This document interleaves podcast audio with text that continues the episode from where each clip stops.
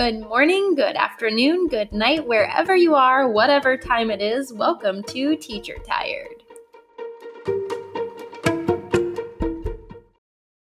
Hi, guys. I wanted to warn you that I am sitting in my car with my headphones on.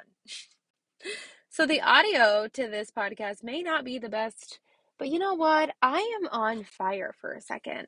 I actually just drove somewhere um, and I, you know, I, I drove to the gym to be honest, and I should be inside working out. But instead, I have something in me that lit a fire, and I was like, I need to record the podcast right now, right this second, before I lose it. I could wait till I go home, I could wait till the weekend, but AirPods and my phone does it just fine. So if you're listening to this and you're like, wow, her audio sounds horrible, that's why. I'm in my car and there's planes driving by and other cars driving by and people closing the doors and I really just don't care. It's human, it's life, this is what happens. But anyway, I wanted to talk to you about something today.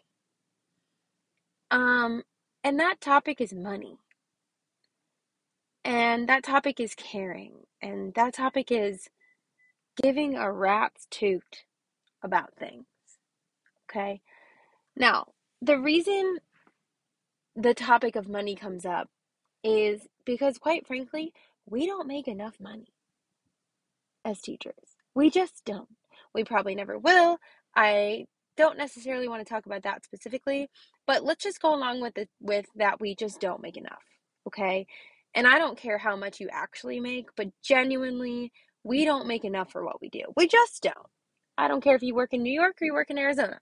You just don't for what you do. Okay? I think we deserve way more than we get. Now, with that said, we have a very stressful job. We have a very stressful environment. We have a very stressful um, first-hand, you know, essential worker kind of situation that we're in. And you know what we do? We do it. that's what we do. We're teachers. We push through, we work our hardest, and we run with it. That's what we do. I know you do it because you're listening to this podcast, and I know I do it because that's who I am. But the difference is that we do it without getting paid enough to do it. Okay? And with that said, all of us working these stressful jobs and and you know, stressful atmospheres and wherever you work and whoever you work for, it can be overwhelming. And I understand that. But I want you to sit down and consider something. When you get handed something that makes you feel overwhelmed, I want you to genuinely think about it. Genuinely think about how much you're willing to care about that thing. Okay? And then I want you to consider you don't make enough money to care. Okay. My favorite phrase to other teachers when they're like, I'm so stressed out. I have this, this, and this to do. And I have this, that, and the other thing to do. And this is due Monday. And that's happening. And this is happening. And there's so much going on. I'm just so stressed out. My response to that is, you don't make enough money to care.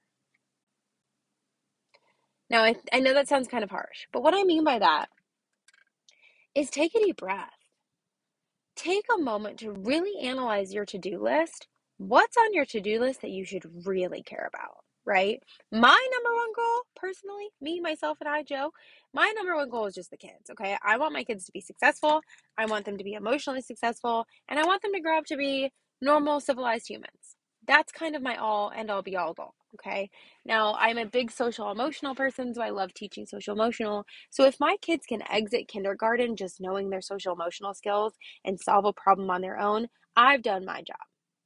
Okay, that's just how I feel. That's my personal opinion.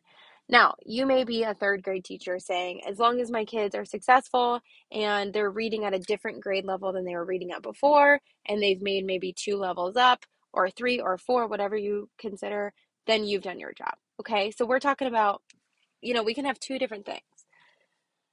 But with that said, think of that as that's your goal. Think of that as, as gosh, think of that as your money, right? Like if I get my kids two levels up by the time they leave my grade, that's my money. That's it. That's my success. I've done it. Okay. Instead, what happens is we get these emails like, picture days tomorrow, have your kids fill out this form by Friday, send it home. Parent teacher conferences are coming up, send out your invites. Grades are due on Monday leadership meeting on Tuesday, more information about COVID on Wednesday. And what happens is we get all this information and we freak out. We get overwhelmed, it's too much at once, and we freak out. My response to that is you don't make enough money to care. You just don't. Take a deep breath, let it out, release it, and realize why you're actually there. You're not there for the COVID changes. You're not there for picture day. You're not there for grades due on Monday. You are there for your kids. Okay? Do you have to do all of those things? Yes. I'm not saying just don't do them. but what I am saying is analyze what you really care about. Don't let picture day overwhelm you. Who cares? So you have to leave your room at 10:45 in the morning in the middle of your ELA lesson. Okay, so be it.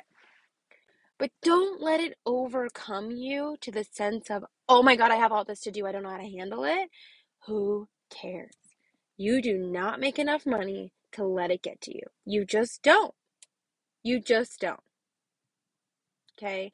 So the next time something comes up and the next time you have that moment of frustration or a little bit flustered with all the things going on, really, really genuinely consider why you're there. You're there for the kids, you're there for the kids' success. Okay, now I've had another podcast about this in the past and I've said it before, but it's really important to understand your success measure.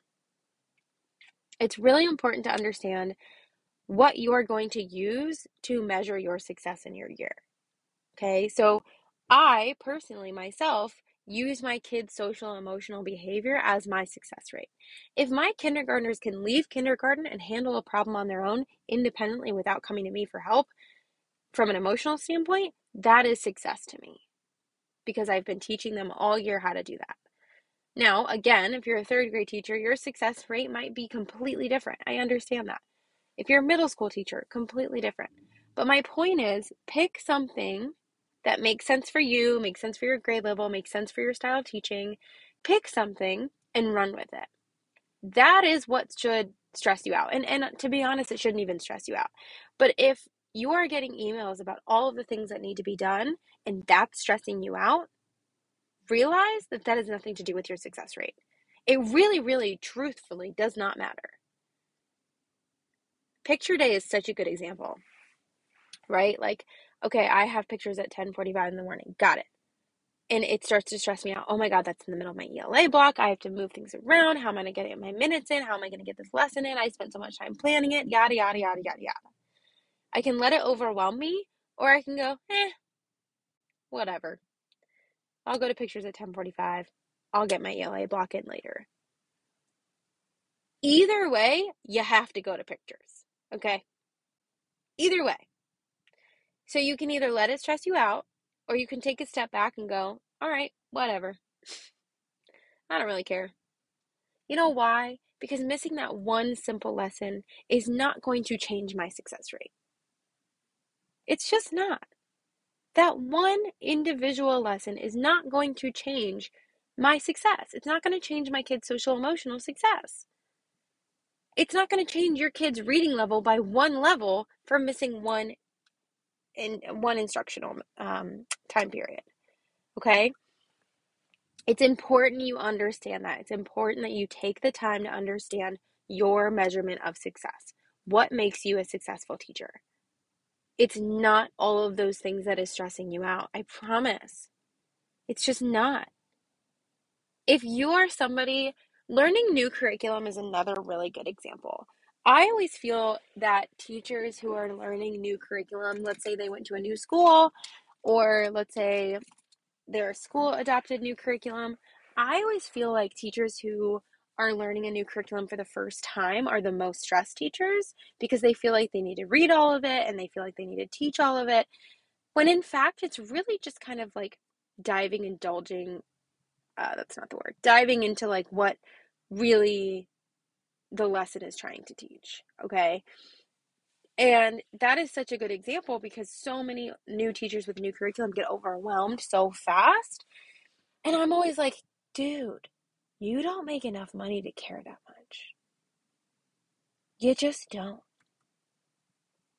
Now it's your job to teach this thing. I get that. But take it one baby step at a time. Don't try to just jump into the whole pool of information. And you just can't. You just can't. There's going to be a learning curve. There's going to be little things and big things that you're going to have to learn throughout. So take it one step at a time. You know, take it one lesson at a time. Take it one week at a time. Take it one subject at a time. You cannot master it all in one sitting. You just can't. It's just not possible. And you know what? Those kids in your room don't know the difference. They don't know the difference. They've never been taught that information before. So whether you teach it at 20% or you teach it at 100%, guess what? They've never been taught the lesson. They don't know the difference. They don't know the difference. Again, whether you take that lesson or that curriculum and you teach it 25% or you teach it for 100%, the kids in that room have never been taught that lesson. They don't know the difference. That's huge. That's huge for teachers. So many of us stress out about teaching it at 100%, but those kids in the room don't know any different. So your version of 25% might be their version of 100%. How amazing is that? So don't stress out over that either. If you have new curriculum and you're trying to kill it, don't stress yourself over that. Those kids don't know any different. So to them, you are killing it. And again, what's your success rate? Is that all that matters to you? Then you're doing great. Okay. So I know that was short and sweet. Um, and I know I'm in horrible audio, so I apologize again, but I just want to kind of to get that out there that we simply just don't make enough to care about all of the little things. Okay? Really, really pick and choose what you care about, what you stress about, and all of those things because at the end of the day, we don't make enough money to care about every single thing. We just don't. We just don't. Okay? I love you all. Thank you so, so much for listening. I hope you have a fantastic rest of your week, and I hope you care a little less. We'll be right back.